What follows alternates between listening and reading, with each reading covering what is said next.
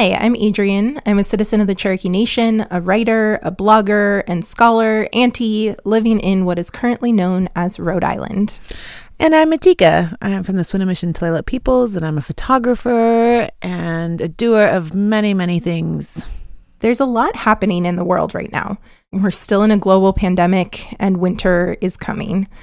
but today, and for the next three episodes, we want to take you back to January of 2020 and tell you a story that we think is really important. This is a story about land, about culture, and about connections to place. And it's a good story. Last January, our whole team got on the plane. Uh, I got on the plane with Alma B. She was just eight weeks old. It was her first plane trip.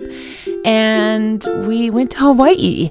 And Hawaii was like you just like you imagine it to be. It was sunny and warm and it smelled good and it felt good and we did all the Hawaii things that you do when you go to Hawaii, you know, like eating spam musubi from the ABC store where we got our slippers.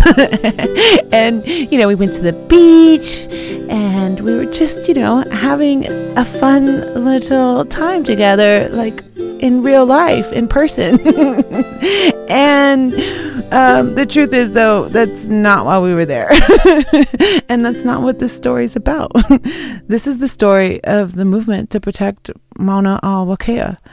And Hawaii is not our vacation land. Hawaii is the homeland of the Kanaka Maoli people. Right now, they are fighting to protect one of their most sacred sites. And that's why we flew all the way across the ocean because we felt like it was essential to make the trip, to talk one on one with the activists and elders who are dedicating their lives to the movement. So, let me set the scene for you. You know, you were like, we're in Hawaii, we're on this really warm tropical place, and then we drove up to the Mauna to Pu'uhuluhulu, the resistance camp.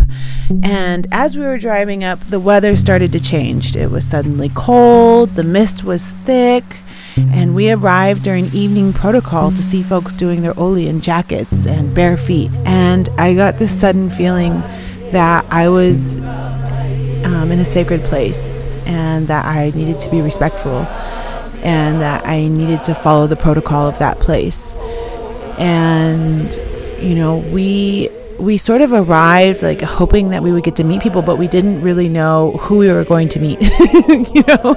And I feel like we got really lucky to talk with a number of really amazing, powerful folks who shared story with us. And we were actually able to visit the Kupuna tent and talk story with a bunch of elders. And they really shared amazing stories with us it felt really important to be in that tent with everyone and hearing all of the stories and grounding of why we were there.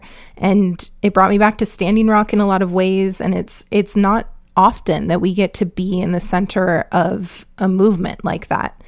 One of the amazing people that we got to talk with was Auntie Noe Noe Wong Wilson, one of the kupuna or elders of the movement a professor, educator, cultural practitioner, and native rights activist.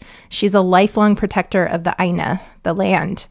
She is so well respected in the community that her voice and knowledge on the movement is requested by media, policymakers, visitors, and in courtrooms. And she was so generous with her time with us. We interviewed her in our mobile minivan studio as the rain poured down outside, just minutes before she had to head to the airport to fly to Oahu for meetings and direct actions. She told us the power of the land where we sat. Aina, land, is an inseparable part of our identity as Hawaiians. And along with the land comes the spirituality because these things, these inanimate things that cannot be produced by a human, are what we call the gods. So we revere the very rocks we walk on, the very rocks that are standing. And there's no sense of I or me in the Hawaiian culture. You know, our smallest unit is the ohana or the family. And, and we are just part of that whole and that family is defined however the family is defined. It's not necessarily a Western nuclear family concept. Land is is inseparable from us. People who have Hawaiian blood, who were born away from the islands for several reasons, different reasons, or who have to move away, um, most times for economic reasons, have this inseparable relationship with the land, and when they're away, they yearn for it in ways that are indescribable for them. They they feel um, the tug and the pull of this particular land, which is called Hawaii, these series of little islands, um, and it is um, it is in a way that any native people, I guess, feels for their own land um, when they're removed from it, and so to see it abused in this way is painful to the soul. It's painful to our native soul. Yeah, and that's why we stand.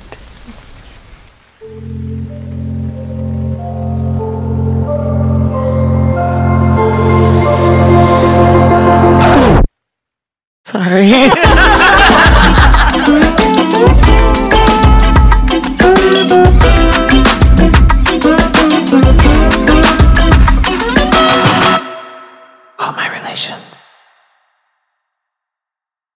Let's begin this story with Lanakila Mangauil, who helps us to understand what this movement is all about.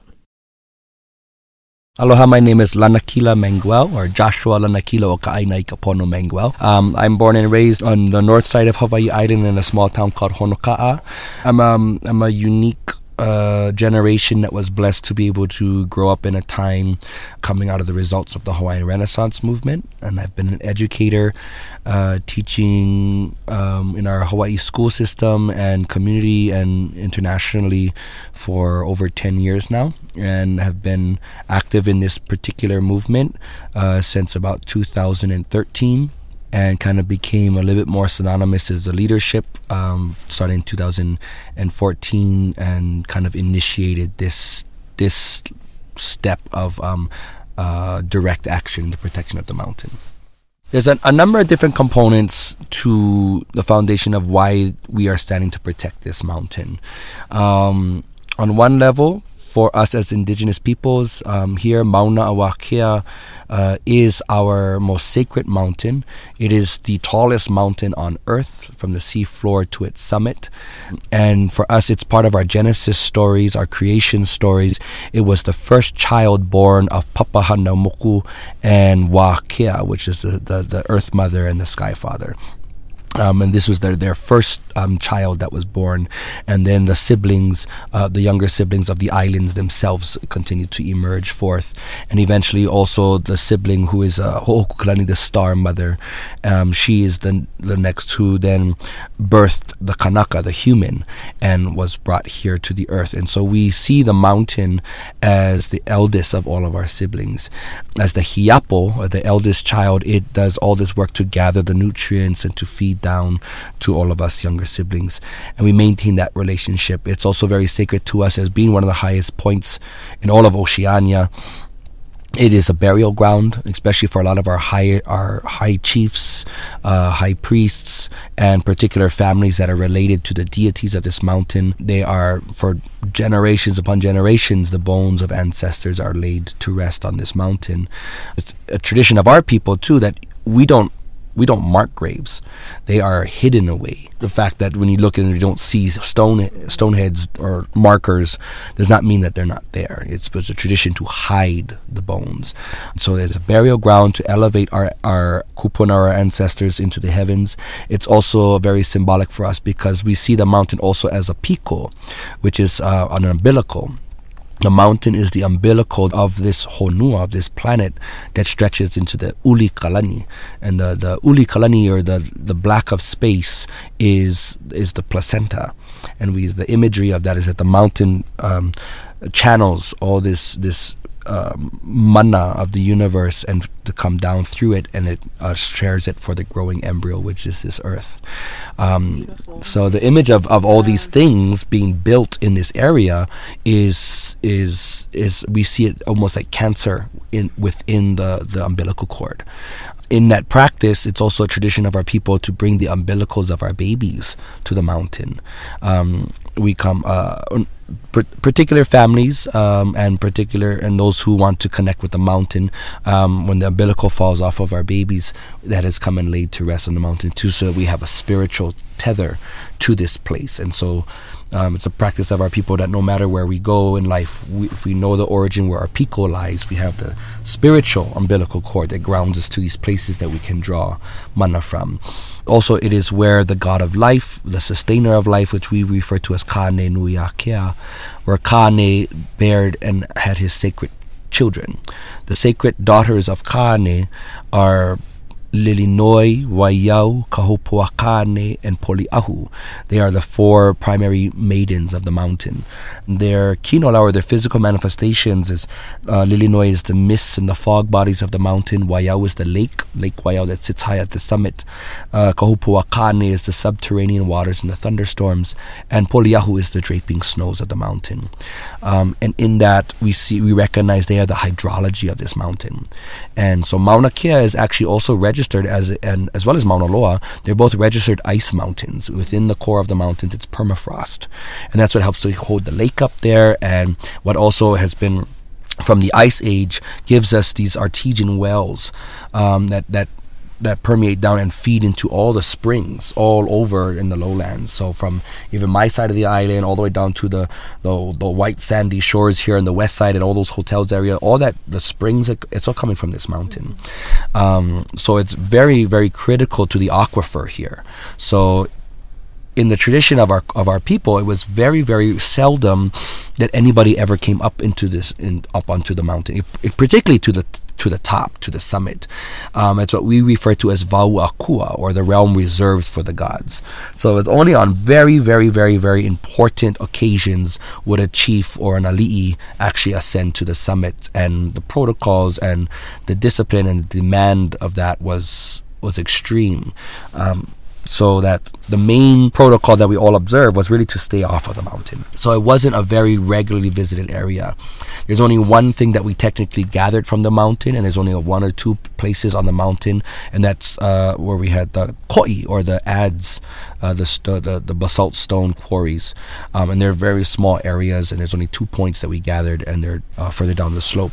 So the basic foundation is that we did not go into this area because we also understood the uniqueness and the fragility of this place, the ecosystem here, which in turn is the deities that we speak of too.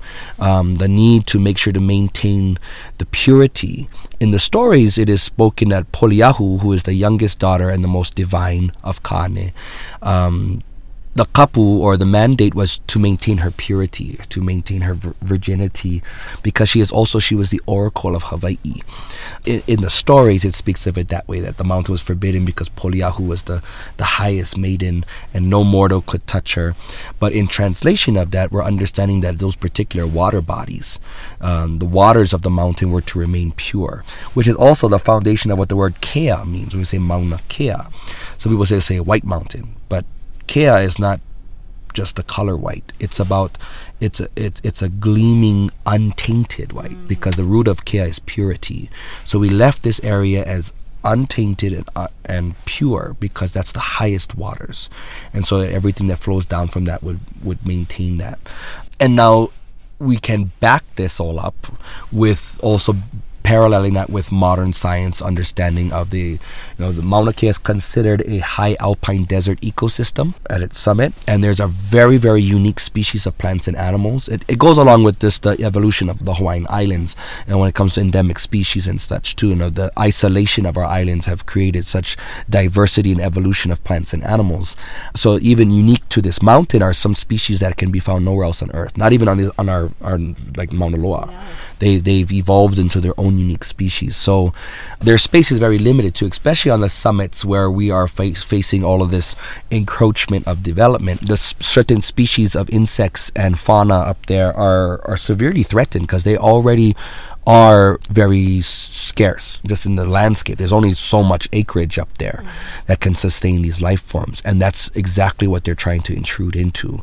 With previous telescope constructions on the mountain, they've they've decimated so much of the ecosystems. It's even noted in a lot of the, the EISs that they've that they've done prior of how destructive the construction and, and development of there has been to the ecosystem. We're, technically trying to uphold the law here, because even under under the U.S. occupation to under this the state of Hawaii, Mauna Kea is actually also held as conservation lands, and it's been a bunch of corruption from back in the 60s that has kind of just kind of circumnavigated these laws and and softened down the impacts in the language of laws to to make it as if these astronomical construction projects are not uh, or that they're doing everything possible to to mitigate and to to soften the impact but it's the the data shows right there and and an open eye shows you right up there how destructive it has been. So really at this particular time it is a matter of stopping any further development, upholding law, because this, is if anything, within the U.S. system,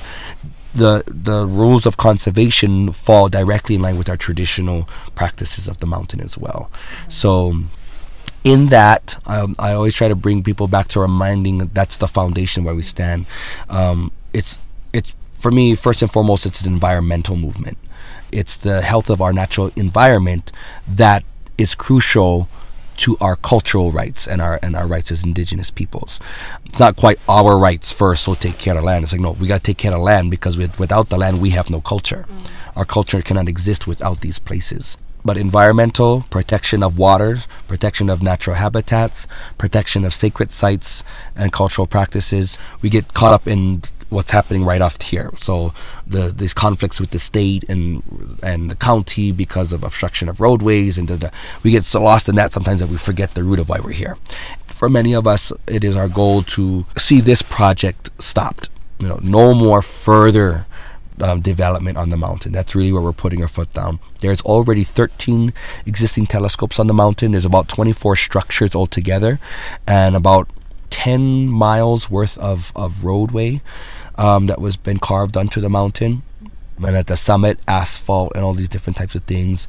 There's been massive um, power lines embedded into the mountain as well too. So there's, there's a lot of cumulative impact as well as the opening of this mountain uh, as a public road that now opens the way for tourism. Heavy impact of of a um, nearly there's nearly uh, in count between between 500 to a thousand vehicles uh, or a thousand people coming up this mountain every single day.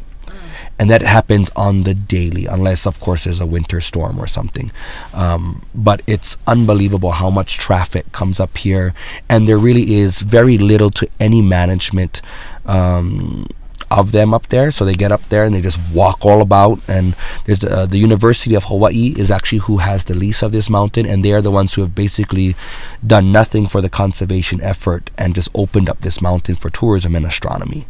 Um, and so we are just kind of in the the resurgence of our people coming back and reclaiming this place and for our right to protect this place as it needs to be both for culturally spiritually and environmentally In order to fully understand the history of this movement, we really need to understand the history of Hawaii. And to get the full story, we talked with Dr. Keanu Sai, who talked with us for, you know, hours, and he gave us the whole history of the Hawaiian Kingdom. And you will hear from him in the next episode. But to get to the immediate context, we talked with Jamaica Osorio, who tells us the history of Hawaii. And can I just talk about Jamaica for a second? So, she is an incredible and accomplished poet, and also now a scholar at the University of Hawaii, where she studies the intersections of queer theory and Hawaiian mo'olelo or traditional stories. And it's just like so amazing to me to hear her and see her now and see how much she's accomplished because I first met her when she was a high schooler and she came to College Horizons. And we were already blown away by her power then and just could not even believe how amazing she was uh, when she was that young. And then she applied to Stanford when I was the native recruiter in the admission office. So I was the one who got to read her application and send her the admissions letter, and she came to Stanford for undergrad. So now to see her as a fully grown scholar and activist is just beautiful. Let's jump right in. Aloha mai kako. o Vauno o Jamaica Heoli Kalani Osorio. My name is Jamaica Heoli Kalani Osorio. I uh, was born and raised on the island of Oahu, uh, in the Ahupua'a of Waikiki, in the ili of Palolo. Um, my parents, John and Mary Osorio, they met God, when my dad, when my mom was like in her 20s. Um, but I spent almost my entire life on Oahu living in town. Uh, now I live in Kailua and Pakui, just on the on the foot of Olomana, the three some people call them the three peaks. Um, in 1778, Captain Cook arrived in Hawaii. When he came, there was a flourishing and civilized collective of people who were living and working and growing and making art together. Um, we weren't without our problems, but we existed quite fruitfully. With his arrival came the introduction of a host of z- diseases that we didn't have immunities for, and it began this sharp and steady collapse of our population. And I don't think we actually talk about the collapse mm-hmm. of our population enough and its devastation, really, in, in terms of our culture, our practice, um, and our understanding of like history and politics and how all those things shifted. Um, so we go from being about a million people in 1778 to about mm. 33,000 people in Damn. 1893. So just decimated. But Keanu Sai will tell you in that time we also developed our own constitution and a kingdom, and we were recognized by the League of Nations. Um, and so we had, you know, a recognized, whatever the hell that means, nation state on the in, into the international arena. Um, in 1820, our homies from the uh, ABCFM, the American Board of Foreign Missions, or something, if those are all the right letters, they came and they sent their missionaries to teach us about Yesu and Jehovah and really started transforming the way we relate together, relate, to each other and to our land. I think of that as a really critical moment in terms of our culture and our past, um, going from practicing multiple vibrant of diversity of relationships into really being kind of push through the institution of marriage and monogamy to kind of reorganize our entire political and home structure to fit more neatly into like an American Western society. In 1893, there was a quote revolution staged by a small group of American businessmen called the Committee of Safety, where they overthrew our queen. They propped up their own fake government called the Provisional Government, and then they started to liaison with the United States to annex Hawaii. That was always the plan. Uh, they didn't want to be their own country. They wanted to be a part of the United States, mostly uh, to support in their own business ventures. But the United States didn't have the votes for an annexation. And I'm sure Keanu yes. went into great detail about how this worked out. But essentially, what happens is they create this new BS kind of um, way of usurping a country. Um, and they write a joint resolution. It's called the Newlands Resolution because a joint resolution is a piece of domestic law that doesn't require a three fourths majority in the Senate. And there are lots of reasons they didn't have all the votes. Sugar growers in the South didn't want Hawaii to become a state because it would compete with their business. Uh, there were also a lot of people in the United States who were like, what are we going to do with all those mm. Asians and brown peoples? They're just going to become Americans. like, we already have our own black and brown problem in America. We can't just bring a whole bunch of other brown people and call them citizens. So it's not like we had a lot of real friends in America who mm. like wanted us to be sovereign. They really just didn't want to deal with the brown problem, is my understanding for the most part. So they didn't have the votes. So they create this guise of an annexation and they add quote, annex Hawaii in 1893. Uh, we remained a territory from 1893 until 1959 when they staged a vote for statehood. Um, again, the folks who study our kingdom history will remind us that because all of that was, you know, violently illegal on, in all in all senses of international and American law, we remain an illegally occupied nation state. Um, and America, it's a military occupation, and America essentially needs to leave mm-hmm. in order to follow its own laws. Um, but we all know how America does with their own laws. I'm not really a scholar of this period, but I kind of imagine the period between like the early between World War II and and the Hawaiian Renaissance as this like mm-hmm. this deep mm-hmm. period of mourning and grief. And I mean, even if we look, we go back even further and say like the early 1900s to 1960s, just like Hawaiians really struggling with this question of are we going to be American? Are we going to assimilate? How do we prepare our children and our grandchildren to succeed and live, you know, generative lives in this future? Um, how are we going to deal with the fact that we're constantly being devalued for all things Hawaiian are not valuable? my grandfather's generation is really characterized by, I think, that deep period of mourning. Many of them didn't learn how to speak Hawaiian. Many of them did not practice their Hawaiian traditions, with the exception of a few things like music. Remained really powerful throughout my grandfather's generation. Um, my grandfather knew hundreds of old Hawaiian songs. So there are some things that you were allowed to practice that were still valuable, that were still beautiful enough that we could do and still become Americans. And then my father's generation started to come of age. And my dad writes about this a little. The defining war of my grandfather's generation was World War II. And the way my father imagines it, World War II really kind of, in a lot of ways, galvanized an American identity and brought people, even people of color, right? And in Hawaii, like brought people to understand themselves as American, and especially in Hawaii, where we were attacked. That there was this kind of camaraderie that was developed. Like we were attacked too, we will band together, we will protect our country. Well, my father's defining war of his generation was Vietnam, and it had a very different effect on his generation and a more dissociative effect. And I think Vietnam, coupled with the growing kind of activism in the United States around American Indian rights and uh, the civil rights movement, really started to light a fire under a lot of Hawaiians in terms of Hawaiian rights and sovereignty. In fact, a few Hawaiians in that time went to go study from the Black Panthers and learned all this amazing stuff about nonviolent direct action and civil disobedience and came back and brought that work back to Hawaii. And we are really living as the legacy of that work of the early 1970s folks who fought to protect Kaho'olawe, uh, who fought evictions in Kalama Valley or fought evictions all around the islands. So while all this is happening, the kind of growing it becomes less and less of a bad word to call yourself an activist, I guess, in the 90s. Um, in the late 80s, the first telescope goes up on Mauna Kea.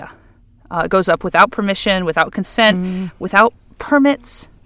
Um, they get permits after the fact, and that's kind of like that's like the genesis to this story of of um, telescopes or scientific advancement and Mauna Kea specifically. I mean, we can tell a much bigger story about the way that development has really really ravished Hawaii. Um, but if we want to talk about why do Hawaiians not trust scientists? Why do Hawaiians not try uh, trust 21st century scientists and the development of Mauna Kea? We can begin with the 1980s and building of telescopes without permits. All of the first few permits got, all the first few telescopes got permits after the fact, and then it was just one after the other after the other. Eventually, the state of Hawaii does an audit and dem- and clearly demonstrates that the mountain has been completely mismanaged on a environmental and ecological standpoint. And then if you put the whole like cultural rights thing on top of it, it's just an entire travesty. About 10, oh God, maybe it's like 11 years ago now, um, in 2008 or 2009, um, the 30 meter telescope was uh, proposed for Mauna a Wakea. And it was immediately met with opposition. And I think that's a really important thing for people to understand is that people have been fighting telescopes on that mountain really since the 1980s, but specifically this telescope s- for 10 years. Um, they've showed up in court, they've showed up on the mountain. Um, and time and time again, the state of Hawaii kind of just makes up its own rules and brings their bulldozers and brings their TMT's private security, also known as the Hilo Police Department or DoCare, whoever else you want to talk about. And a lot of this came to a head in 2014 and 2015 when a few people from my generation ascended the mountain and they stopped the groundbreaking ceremony.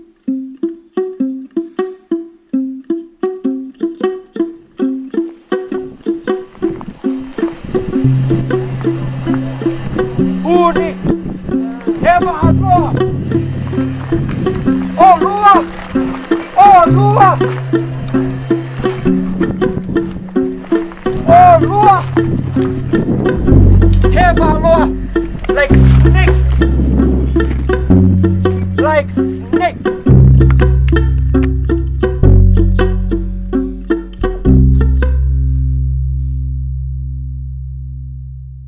call was to have ceremony down here at the bottom of the mountain, and when all the dignitaries and and representatives came up to do their stuff, they would see us that our people are still here. But for us, a few of us young guys that are like, I don't know if I can do that. If I can just sit here and watch these guys drive by me. so, um, really, there was no thought ever, no plans, and none of us really ever have engaged in frontline direct action kind of thing. So it wasn't even a thing for us. Me and some of my friends, I think the biggest idea we got is that we want to get up there and get behind and in the background with our signs in the camera so that they would see that we're here. And uh, the whole scenario things that played out that day, um, where some of us went up and we ended up actually just kind of jumping in the road. um, and we found ourselves in that position. Um, and later at the summit, we were actually blocked. They had blocked the road, so we wouldn't be able to get to this to the groundbreaking site. Um, so we just kind of stood in line, and then but the dignitaries, everybody was behind us, so it was a big traffic jam. They called it a blockade, but we were blocked. So there's a number of different, a lot of these videos you can see on YouTube now too from the 2014 TMT groundbreaking. Um, there's a lot of videos that show the discussions. The, the, our mayor at the time was coming out and trying to dialogue with us. The governor was actually also present at that time, but he never got out of the vehicle at all. Mm. And we actually held them there for over four and a half hours. Um, and eventually, what happened is we they were uh, there's a there was a, a porta potty up behind us, and people wanted to go to the restroom. I'm like, of course you can go to the bathroom, but we found that they were actually sneaking people past us and bringing cars down and taking them over to the groundbreaking. so a bunch of us began to walk, just walk around their below blockade and make our way over. In which case, I was actually struck by one of the ranger vehicles up here, and he actually tried to run me over because um, it was a deliberate. He charged me with his vehicle, stopped short of me, and before I could move, he actually um, accelerated again, in which I ended up having to jump up to get out of the way and, and end on the hood, and continued driving with me for about 50 feet with him with myself oh my on God. the hood and as well as another one of our leaders uh, Ko'okai Kanuha that's actually where we met he was kind of up along the side and the guy hit me with his car and he like panicked and he jumped on with me onto the car too trying to get this guy to stop because I couldn't jump off the car um, mm. this guy's going some other people up ahead eventually got the car to stop and that's where we got off uh, and I just quite upset. Just kind of took off and um, found my way up and over the, the, the summit of the mountain and kind of crashed the party. Um, and that video is kind of was pretty much the spark that kind of got it on the much broader community's radar mm-hmm. of this mm-hmm. whole thing, you know, across the whole pae'aina, and they were they were doing a live broadcast of their groundbreaking, and we oh came in and we stopped the whole thing. Oh. Um, but that's quite the epic video that mm-hmm. launched the consciousness. And it was later on, from that was October of 2014. It's now February of 2015 when the machines were going to be were coming up the mountain. Um, we were lucky that we got a heavy snow all of a sudden that cut them off, and then it was in early March is when um, I got a call like five o'clock in the morning. Somebody on the mountain, a little spy for us, told us the machines are coming up the mountain. So I I got up here by myself that morning this is pre Facebook Live, mm-hmm. yeah. So mm-hmm. I'm having to make a video and try to upload it. And as I'm driving over here, and then I get up to the visitor center, and they have the road shut down because heavy equipment's moving on the road, and I begin to climb the mountain. And so I climbed up almost to the summit that day, and I was sending out videos just pleading with people that we cannot give up. We have to do something. Um, Six hours later, when I reached the summit, I guess they'd opened up the road. Machines had already been dropped off on the mountain, and about three other vehicles, um, people came. So um, there was just a small handful of us in the beginning when we went up there. Um, we kind of decided we were going to hold. You know, we have to be present. We cannot let them move these machines, and there was literally five of us. And before we even we thought we were gonna go home for a couple days. Pat, get ready, come up and we'll make a stand. Didn't get to happen because the next morning we already got a call that the machines are moving. They were gonna start grading the ground already. so um, I shot back up there again. Luckily, I had a car this time to take me up, and uh, we got right I got in there and filmed them, and they already caught them off right off the bat, um, illegally moving. You know, by by law in Hawaii, whenever you're gonna um, do any kind of earth moving um, on raw land, you need to have an archaeological uh, uh, an archaeologist and a cultural monitor present at the movement of any of these things. They had no cultural monitor, and I caught the the the um, archaeologist sleeping in the trucks up above. So there's the oh videos all came out with me just running down there, calling them out like, "Hey, hey, this is not supposed to be moving. You guys not supposed to be doing any of this right now." Da, da, da. And they just kind of all stopped working, hiding from the camera, and they packed up and they left. And that was the last time they got to their machines. after that, we put that out there. We were on the mountain, and it still was the first couple weeks. So just kind of just doing my own thing and there's some people following on and, and getting in and we're just creating it. And then there's more people coming. So i've i've was kind of put into that place of kind of like a leader in the movement just because i was like the first one because i was the first one to do it. Um but I know I think it's just been it's been important um, to recognize too, and you know that this this particular stand was started by us young people.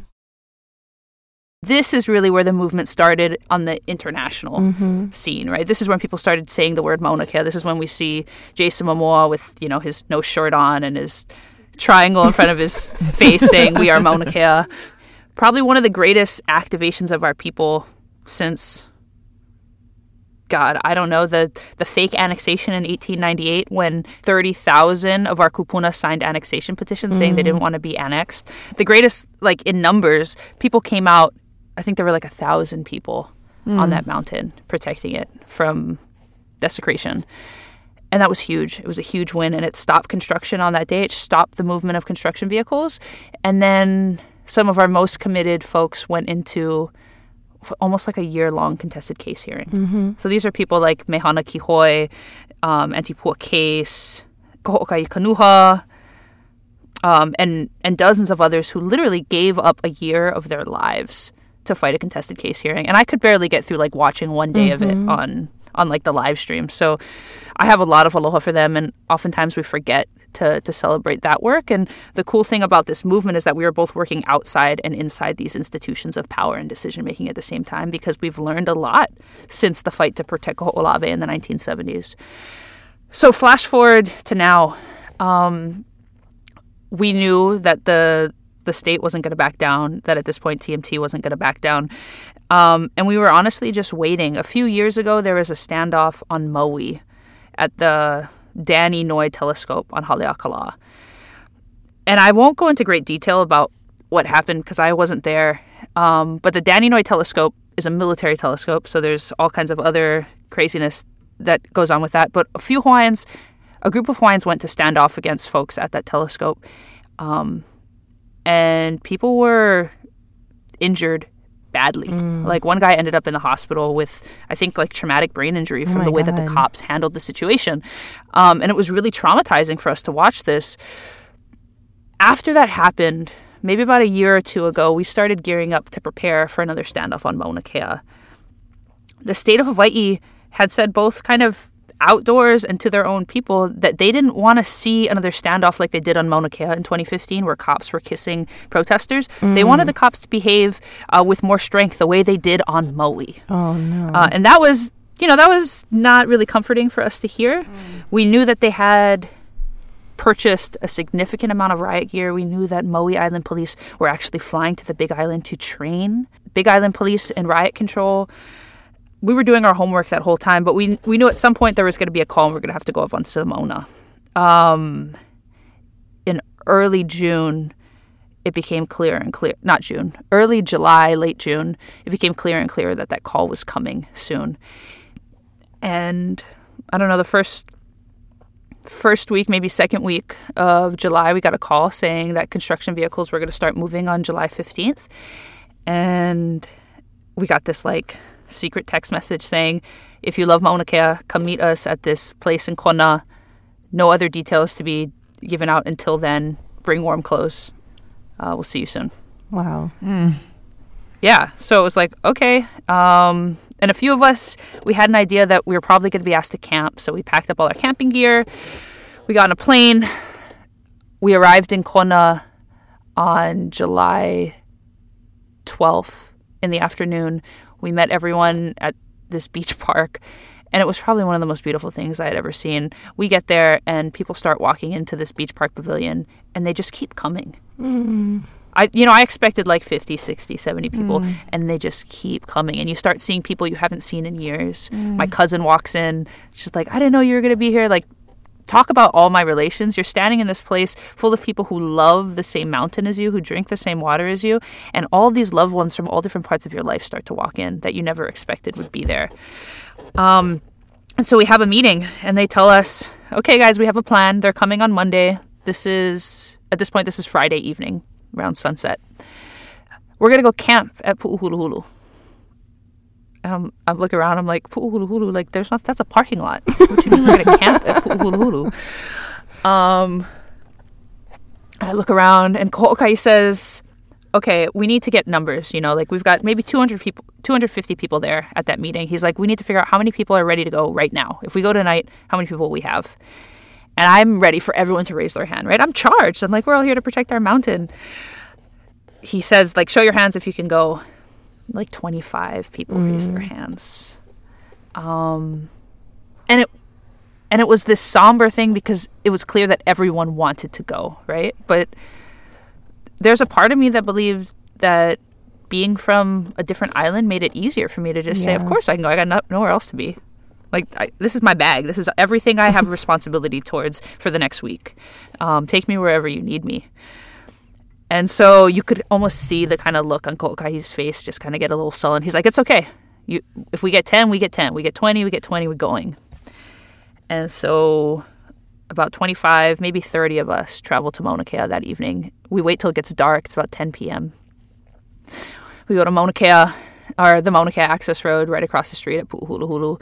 And Ko'okai says, okay, no one's setting up any tents, no structures. Many people slept in their cars. A few of us got in cots, slept under the stars. We got really lucky. There was no rain. Probably for the first two weeks we were on the mountain, there was no rain. So we wake up on the 13th in the morning. We get a little more of the plan. Ko'okai says we contacted the Royal Order of Kamehameha, and they have committed to uh, let us consecrate a pu'uhonua on these grounds. And so, for folks who don't know, a pu'uhonua is a is a sacred place. Um, easiest, the most simplest translation is that it's a place of refuge. So, if you were um, if you were to be killed for committing some kind of crime, or maybe someone just had it out for you, if you made your way to a pu'uhonua, you could argue your claims to whoever was at that pu'uhonua, and you could be spared. Uh, you cannot, you couldn't be killed there, right? So it's this both this cultural but also political site of refuge.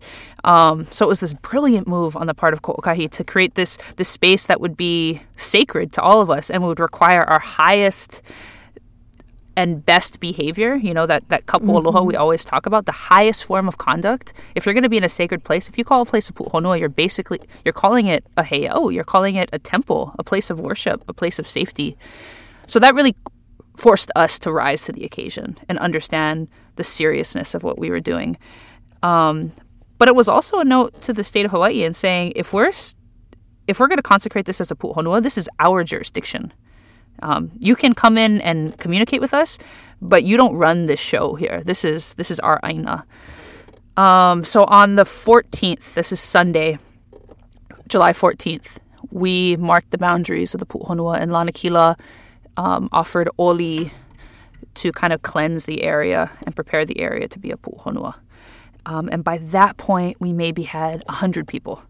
We were slowly kind of growing. People people who were at that first meeting kind of got their affairs in order, got their camping gear, and that's when we started actually building tents, which was great because I was cold.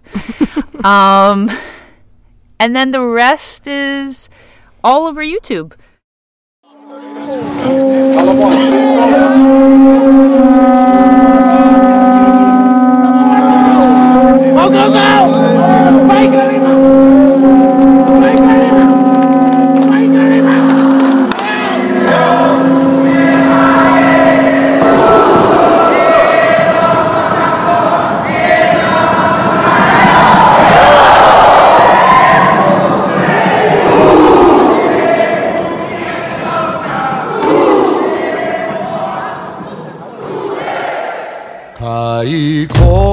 Ka moana ka ilana nei Hawaii nau e wehe a halulu ka honua a haumea nā kulu kulu e ka lani ki e ki e kau mai luna au e ke aloha ole a ka malihini.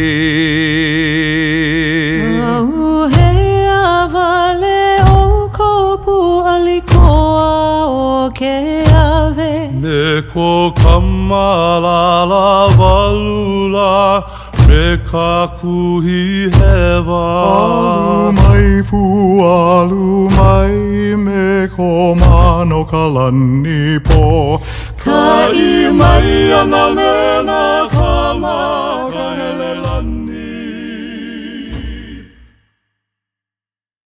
That's all we have for you today, relatives. Thanks so much for tuning in. We love you. Stay tuned for the next part of this series out soon. All my relations.